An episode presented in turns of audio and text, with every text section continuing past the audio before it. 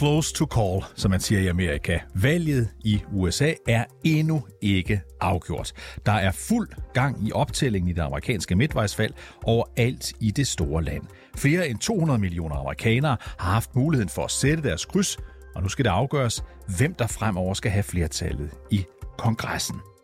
Der har været forventninger om en rød republikansk bølge, der ville skylle ind over USA og give flertallet i en, måske begge kamre, repræsentanternes hus og senatet.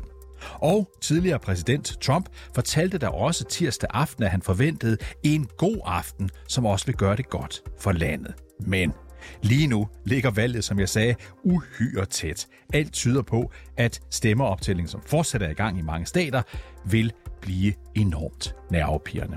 Du lytter til konfliktzonen, hvor vi i dag vil tage dig med til nogle af de svingstater, som kan være afgørende for midtvejsvalget.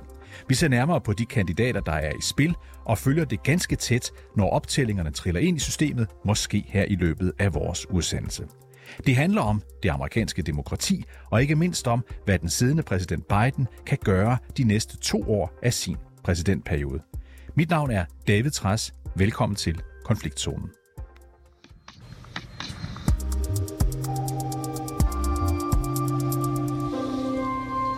Og vi begynder i sydstaten Georgia. Det er en svingstat, der kan vise sig at blive afgørende for valgresultatet. Men også en svingstat, som i den grad har haft en, skal vi kalde det, skandalefyldt valgkom, øh, valgkamp. Anne Aling, velkommen til programmet. Tak skal du have, David. Du er journalist, og lige nu, eller du er selvfølgelig bosat i USA, og så er du med os i dag fra Atlanta i Georgia, altså centrum for de her begivenheder. Her, skal valget til, eller her har valget til senatet stået mellem to markante figurer. På den ene side har vi haft demokrat, pastor og nuværende senator Raphael Warnock, og på den anden side har vi haft den ombruste republikaner og lokale legende inden for amerikansk fodbold, Herschel Walker. Så Anne, vi har regnet med, at det her skulle være nervepigerne tæt i Georgia. Er det så også det? Det er om muligt mere end, øh, end nervepirrende. Altså det her valg, det er så tæt, at øh, men det går frem og tilbage mellem, at, øh, at så er Walker foran med 0,1 procent, og så er Warnock foran med 0,1 procent. De er virkelig, virkelig, virkelig tæt lige nu. Øh, det er sådan i Georgia, at for at kunne vinde øh, denne her senatpost, så skal man have mere end 50 procent af stemmerne. Og som det ser ud lige nu, jamen der ser der, kan det altså meget vel være, at øh, ingen af de to kandidater, de når det, at de simpelthen ligger så tæt, at de begge to får 49,1 eller andet. Så skal vi ud i øh, omvalg, noget der skal ske den 6. december, så altså, det er så tæt, at øh, det kan ende med slet ikke at blive afgjort i denne her omgang. Og Anne, du kan måske lige forklare os, hvorfor det kan være, at ingen af de to kandidater kan opnå 50 procent af stemmerne. Jamen det er fordi, øh, at der også er en, øh, en hvad hedder det, independent øh, kandidat. Han har godt nok ikke fået meget opmærksomhed. Han får heller ikke særlig mange stemmer, men det gør alligevel, at det er nogen øh, Georgians, jamen de stemmer på ham, og altså at man derfor øh, ikke kan tælle til 100 bare med, øh, med Warnock og, og Walker. Så Georgia beviser endnu en gang, at det her det er en af de sådan virkelig rigtige svingstater. Det står simpelthen så tæt, at du siger nu her, Anne, hvor klokken, så vidt jeg ved, må være to om natten over hos dig, at øh, vi får næppe noget resultat i dag. Jeg tror det ikke. Øhm, altså, hvad hedder det? Warnocks øh, valgfest her i, i Georgia, den er stadig en lille bitte smule i gang. Han har sagt, at han skulle gå på talerstolen øh, her snart, eller så har han lige været det.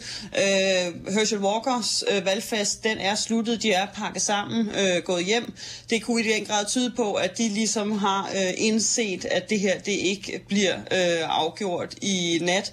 Måske heller ikke i morgen, og altså måske først ja, om, øh, om fire uger.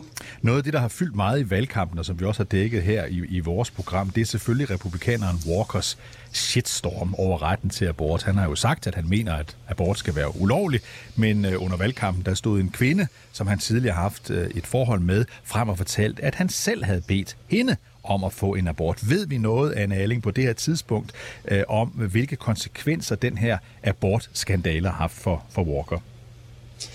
Altså jeg vil sige, det ser ud som om det ikke har haft så hæftige konsekvenser, som, øh, som man kunne regne med. Og også som det så ud til at have i starten. Altså lige da denne her altså, kæmpe skandale, som det jo er, at en pro-life, altså en kandidat, som i den grad er mod abort, skulle have betalt kvinder for at få en abort. Altså det lyder jo i, i teorien skandaløst. Lige da det kom ud, jamen der så vi øh, Walker falde i øh, meningsmålingerne. Øh, og der er ikke nogen tvivl om, at, øh, at Warner-kampagnen, de altså virkelig gned sig i hænderne og troede, at det her, det kunne, øh, kunne være billetten til, at de kunne vinde, øh, vinde det her opgør. Men nu står vi så altså i den situation, at de alligevel står fuldstændig lige. Og det siger jo egentlig ret meget om, om den politiske øh, situation, den politiske stemning i USA i dag. Altså for ikke særlig mange år siden, man kan måske være så fræk at sige, at før Trumps tid, der havde det her altså været en skandale, der ville fælde en, øh, en kandidat øh, i et ja, kristen, meget kristen delstat, også øh, religiøs delstat som, som Georgia. Men det er bare anderledes i amerikansk politik i dag. Altså, det er ligesom om, at vælgerne de bliver bombarderet med skandaler, og der er så meget støj hele tiden, at man måske ikke rigtig hører efter længere, og at man ligesom accepterer øh, de her skandaler. Men også tror jeg, at amerikanerne de snart sidder så fast i deres politiske lejr, at de her skandaler ikke er afgørende for dem. Er man republikaner, så er man republikaner. Er man demokrat, så er man demokrat.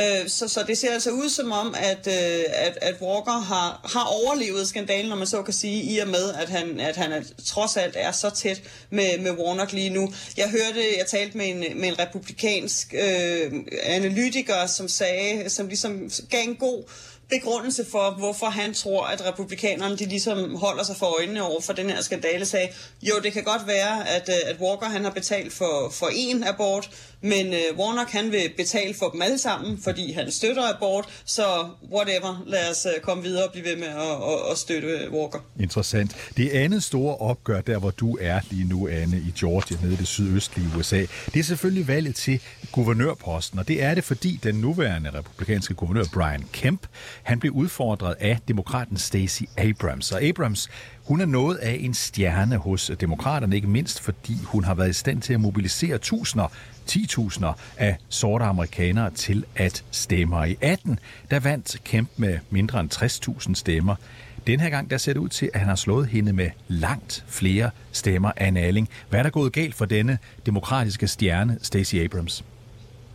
Ja, hun har altså virkelig været en stjerne, Stacey Abrams. Øh, altså, det er Obama, Oprah Winfrey, øh, altså alle de store stjerner, som har bakket op om Stacey Abrams, og som virkelig er populær blandt den venstrefløjen i øh, Atlanta, og det er måske netop der, det er gået galt for, for Stacey Abrams. Hun er voldsomt populær blandt sin, altså sin base, men det, men hun er også, øh, altså hun holder sig virkelig ude på, på venstrefløjen. Hun er ikke, øh, jeg har talt med mange øh, independent voters, altså øh, uafhængige vælgere i, i Georgia, eller folk, som ikke rigtig havde, havde bestemt sig endnu i løbet af de sidste uger.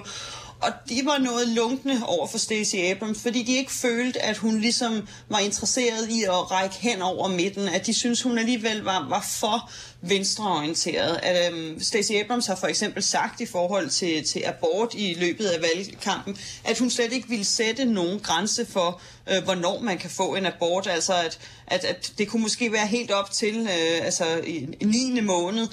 Um, så på den måde, det er måske et af de uh, altså eksempler på, at hun er, hun er for venstreorienteret for øh, flertallet øh, af Georgians. Øh, at, hun, at hun ligesom ja, holder sig for meget på venstrefløjen. Hun har også primært holdt sin kampagne i Atlanta-området. Hun er enormt meget inde i, inde i bymidten, øhm, fokuserer meget på sorte vælgere. Alt sammen noget, som, som gør hendes, ja, hendes allertætteste vælgere, dem der virkelig holder af hende, at de knus elsker hende, men altså at hun ikke formår at række hen over midten på samme måde, som, som Warnock har kunnet, i og med altså, at han klarer sig meget, meget bedre øh, end, øh, end Stacey Abrams, som altså kun fik lige omkring lidt over 40 procent af stemmerne. Og Georgia, øh, hvor du er, det er jo også interessant, fordi vi husker meget tydeligt præsidentvalget i 2020. Der var der stort styr i Georgia. Først med dødt løb i stemmerne, så en omtælling. Øh, Trump mente, der var fusket med stemmerne, og Biden endte altså med at vinde. nu forklarer du os så, Anne, at valget mellem de to kandidater til senat er så tæt, at vi måske ikke kan afgøre det i dag. Så her er det store spørgsmål. Kommer republikanerne og for den sags skyld demokraterne til at acceptere resultatet i Georgia i den, den her gang, hvis det bliver så tæt? Det er jo det, der har været diskussionen i løbet af hele valgkampen, altså den her mistillid til systemet, og hvad sker der efter øh, valgdagen. Men jeg vil sige, at de resultater, som tækker ind her i løbet af aftenen i Georgia, tegner på en, en tillid til systemet i øh, Georgia, vil jeg sige. Øh, Stacey Abrams, hun har tabt til, øh, til den siddende republikanske guvernør Brian Kemp, og han øh, var for et godt stykke tid siden øh, nogenlunde ven af Trump, men efter 2020, der har Trump altså stor hadet Brian Kemp, fordi da, da Trump han øh, forsøgte at få, få Georgia til at underkende valgresultatet, jamen så sagde Brian Kemp, guvernøren, simpelthen direkte nej til Trump, at han ikke ville være med til det. Han er blevet genvalgt, Kemp, øh, i Georgia. Det samme er Brad Raffensperger, en som, øh, et navn, som måske ringer klokker hos, øh, hos lytterne. Raffensperger, som er Georgias øh, indrigsminister, og som Trump han ringede til i det her meget, meget kendte opkald øh, og bad Raffensperger, øh, Trump bad Raffensperger om at finde de her 11.780 ekstra stemmer, mm. så Trump kunne vinde, hvor Raffensperger altså også direkte sagde nej, det ville han simpelthen ikke være ved til. Han er også blevet genvalgt i øh, Georgia her til aften, tyder det i den grad på. Det er ikke officielt endnu, men det ser altså ud til, at Raffensperger han vinder. Alt sammen, altså... undskyld, altså alt sammen tendenser til, at, øh, at, at Georgians, de det er sent om aftenen, jeg har fået lidt halsen to sekunder. at, uh, at, at Georgians, de støtter op om, om systemet, og de støtter op om de kandidater, der støtter op om systemet. Det får vi se i de kommende timer og, og dage, og måske endda uger. Tusind tak, Anne Erling. Altid en interessant beretning fra selve location, Atlanta, Georgia. Tak fordi du var med. Velbekomme. Ja, og som Anne sagde lige før, hvis der ikke er en af de to kandidater til senatet, der opnår flere end halvdelen af stemmerne, altså 50 procent, så skal der være et omvalg den 6. december.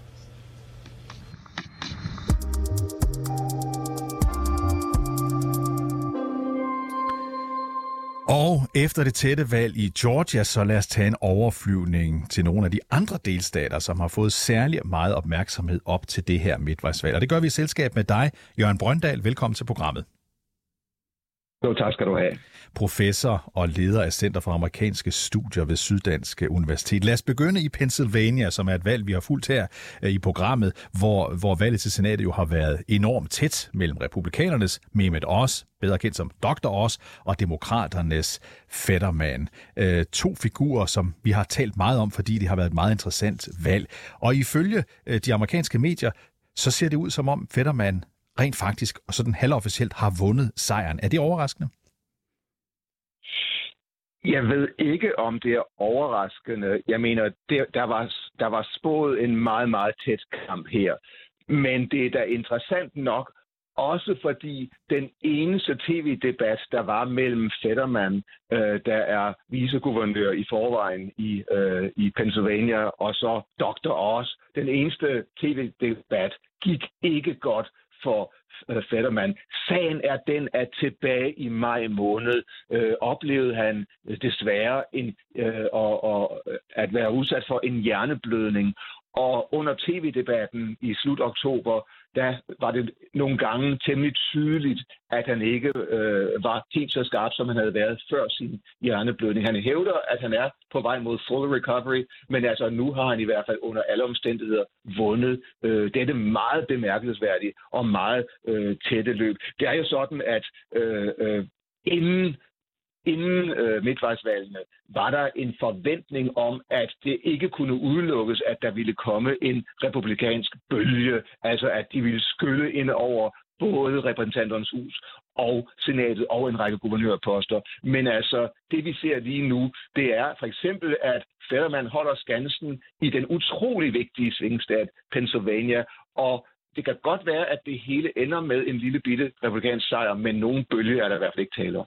Og det, vi skal også sige, uh, Jørgen Brøndal, her på nuværende tidspunkt, hvor, hvor det er midt om natten i USA, og hvor klokken er lidt over 8 her i, i Danmark, der er det eneste uh, mandat, der er flippet, der stod 50-60 før uh, dagens, uh, gårdsdagens valg, det eneste, der er flippet indtil videre, det er altså det her til Fetterman i Pennsylvania. Lad os lige prøve at blive op i den der nordøstlige del af, af, af USA uh, til delstaten Ohio, for det var også spået til at blive tæt. Men her vandt den Trump-støttede J.D. Øh, Vance sejren ret klart over demokraten øh, øh, Tim Ryan. Vance har fået meget tydelig opbakning fra, fra Trump, der også var på besøg dagen før valgdagen. Er det Trump, der hjalp J.D. Vance til den her klare sejr? Altså, det er det blandt andet, men altså Vance er også et navn i sig selv, blandt andet fordi han er meget kendt for øh, at have forfattet en bog, der ligesom ser på Trumps USA indefra en bog, der hedder Hillbilly Elegy, som også er blevet filmatiseret til med. Øh, men altså, jo jo, øh, der er ingen tvivl om, at, at, øh, at øh, Vance øh, øh, øh, drog gavn af øh, Donald Trumps støtte. Mere generelt kan man sige, at denne aften i aften, eller denne nat, tegner ikke nødvendigvis til at være en super succesrig nat for, for Donald Trump. Øh, og det har ikke kun at gøre med en stat som øh, som Ohio. Øh, men øh, eller, eller der kan man sige, at, at der, der, lige præcis i Ohio er det jo gået godt, men, men altså i andre stater er det ikke øh, gået særlig godt. For, for Trump-fløjen, kan man sige. Og selv øh, i Florida, hvor det ser ud til, at den siddende guvernør Ron DeSantis har vundet en kæmpe stor sejr. Mm-hmm. Øh, selv det er ikke nødvendigvis godt nyt for Trump, fordi øh, DeSantis er en mulig modstander mod Trump i, i 2024. Lad os lige tage Arizona, altså nede i det sydvestlige USA. Her opstiller republikaneren Carrie Lake til guvernørvalget. Øh, hun er en af dem, der stiller spørgsmålstegn ved gyldigheden af valget i 2020, og hun ja. har kaldt sig selv noget så smukt som You can call me Trump in a dress, altså du kan kalde mig Trump i en kjole. Kommer hun til at vinde? Altså, det er for tidligt at sige. Altså, ude vestpå, der er der langt øh, til, til, til færdigoptællingen. Øh, men altså, øh, det vi kan sige om, om øh, Arizona, øh, øh, det er, at, at uh, Carrie Lake, øh, altså det man kan sige om Carrie Lake, undskyld, det er, at som du siger, hun, hun er altså en, en virkelig en Trump-type, som til med har flørtet med folk, der har forbindelse til de der skøre øh, konspirationsteoretikere, der kalder sig selv QAnon, og som tror på, at Hillary Clinton spiser babyer og den slags nonsens. Øh, men altså, øh, jeg vil sige, at, at hvis hun vinder, må det betragtes som et nederlag for det amerikanske demokrati. Øhm, men øh, det ser forløbig ud til, at altså, de meningsmål, der er kommet ind nu, men som altså er tidligere, eller de resultater, der kommer ind indtil videre, tyder på, at den nuværende øh, øh, statssekretær øh, øh, Katie Hobbs øh, vinder. Det er jo også vigtigt at øh, pointere, at Katie Hobbs spillede en nøglerolle tilbage i 2020, da Trump øh, øh, øh, hævdede, at, at, at øh, han var blevet snydt for en valgsejr. Hun stod fast som statssekretær i, øh, i øh, hvad hedder det, Arizona og øh, nægtede at bøje sig for det pres, der kom fra Trump-kampagnen. Så hun har spillet en utrolig vigtig rolle. Men altså, som vi ser, lige, ser ud lige nu, så er der ikke ret meget, Øh, der nødvendigvis tyder på. Det er ikke som om, at det er i hvert fald en, en given konklusion, at den tidligere øh, tv-stjerne øh, Carrie Lake vinder i, i Arizona. Jørgen Brøndal, forløbet tak, men bliver lige hængende lidt endnu.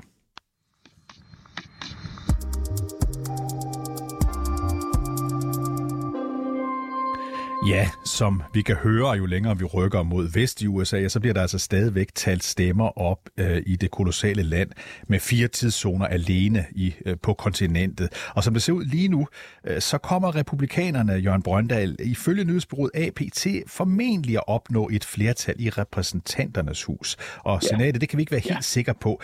Øh, men du talte før det her om, at, at, at, at, at, at man havde forventet en rød bølge, altså republikansk fremgang. Men kan vi sige noget nu, Jørgen, på det her tidspunkt? Ude bliver den her røde republikanske bølge?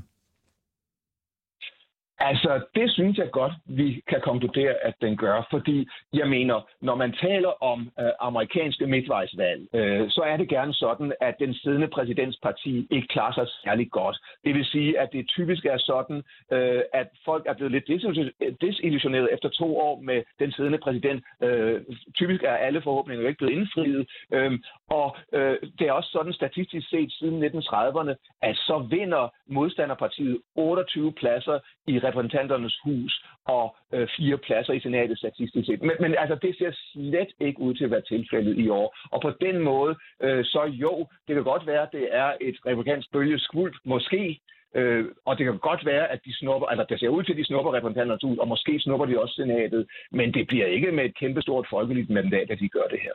Men selv med det mindste af alle folkelige mandater, altså kun lige en stemmes flertal i senatet eller i repræsentanternes ja. hus, så vil det her jo begrænse øh, Joe Bidens muligheder øh, for ja. at agere som præsident. Meget. Hvad tror du, det vil betyde? Altså, det vil for det første betyde, at øh, lovgivningsprocessen stort set går i stå. Øh, øh, faktisk har Biden fået gennemført øh, en del store reformer, en kæmpe stor øh, hjælpepakke øh, efter coronapandemien, en stor infrastrukturpakke med republikansk støtte, til med en våbenpakke, og så historiens største klimapakke. Så han har altså gennemført store resultater. Der kommer ikke ret mange flere reformer, medmindre der kommer en ekstrem krise, måske et terrorangreb eller sådan noget. Så kommer der ikke mere reform. Så derefter kommer Biden til i højere grad at regere per dekret, hvilket ikke er sundt for det amerikanske demokrati. Samtidig sker der det, at øh, hvis republikanerne snupper flertallet i repræsentanternes hus, så overtager de øh, formandsposterne i samtlige udvalg. Og det betyder for eksempel, at 6. januar udvalget, der undersøger øh, Donald Trumps øh, rolle osv.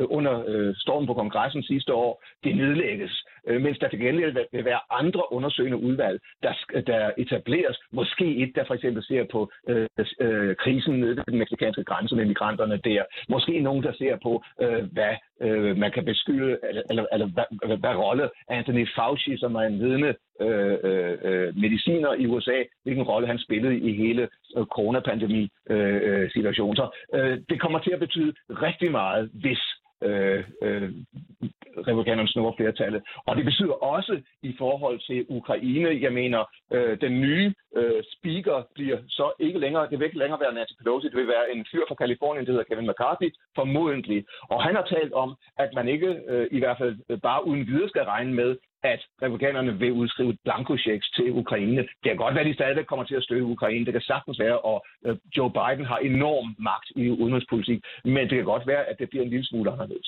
Nu plejer vi jo i Danmark, øh, øh, Jørgen Brøndal, at have et valgresultat allerede på valgaften, men den her gang, på grund af, at det var så tæt, så gik der faktisk seks dage, inden vi fik det endelige valgresultat i Danmark, hvilket er ret usædvanligt. Normalt kommer det på dagen. Hvornår kan vi regne med, at de amerikanere, der ofte er så langsomme til at tælle op, de er færdige, så vi rent faktisk har et præcist billede af kongressen? Ja, altså, for, altså repræsentanternes hus går formodentlig hurtigere, og det er også nogle små distrikter, og de, de, de, de plejer at være nemmere at tælle, men altså, når det er senatet, så er det jo hele staten, man skal tælle. Og, og altså, der er sagen også den, at, øh, at, at altså, Anna Alling talte jo om Georgia før, øh, og i Georgia, øh, hvor Ralph Warnock er op imod Herschel Walker i senatet, der er det sådan, at hvis ingen af dem når mere end omkring 50 procent af stemmerne, så er der omvalg i øh, altså den 6 december. Så i værste fald får vi først det fulde resultat den 6. december. Og det er jo set en gang før. Det var også det, der var tilfældet i 2020-2021, hvor øh, Georgia var allersidst på pletten og gav øh, Bidens demokrater øh, dominansen i senatet. Så er der også det ved det, at en stat som Nevada er notorisk kendt for at være meget langsom til at stemme eller til at tælle. Så altså, det er slet ikke sikkert, at vi har øh, det fulde overblik i løbet af i dag.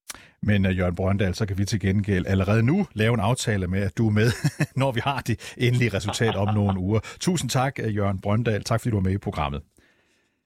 Velkommen. Som sagt, professor og centerleder ved Center for Amerikanske Studier på Syddansk Universitet.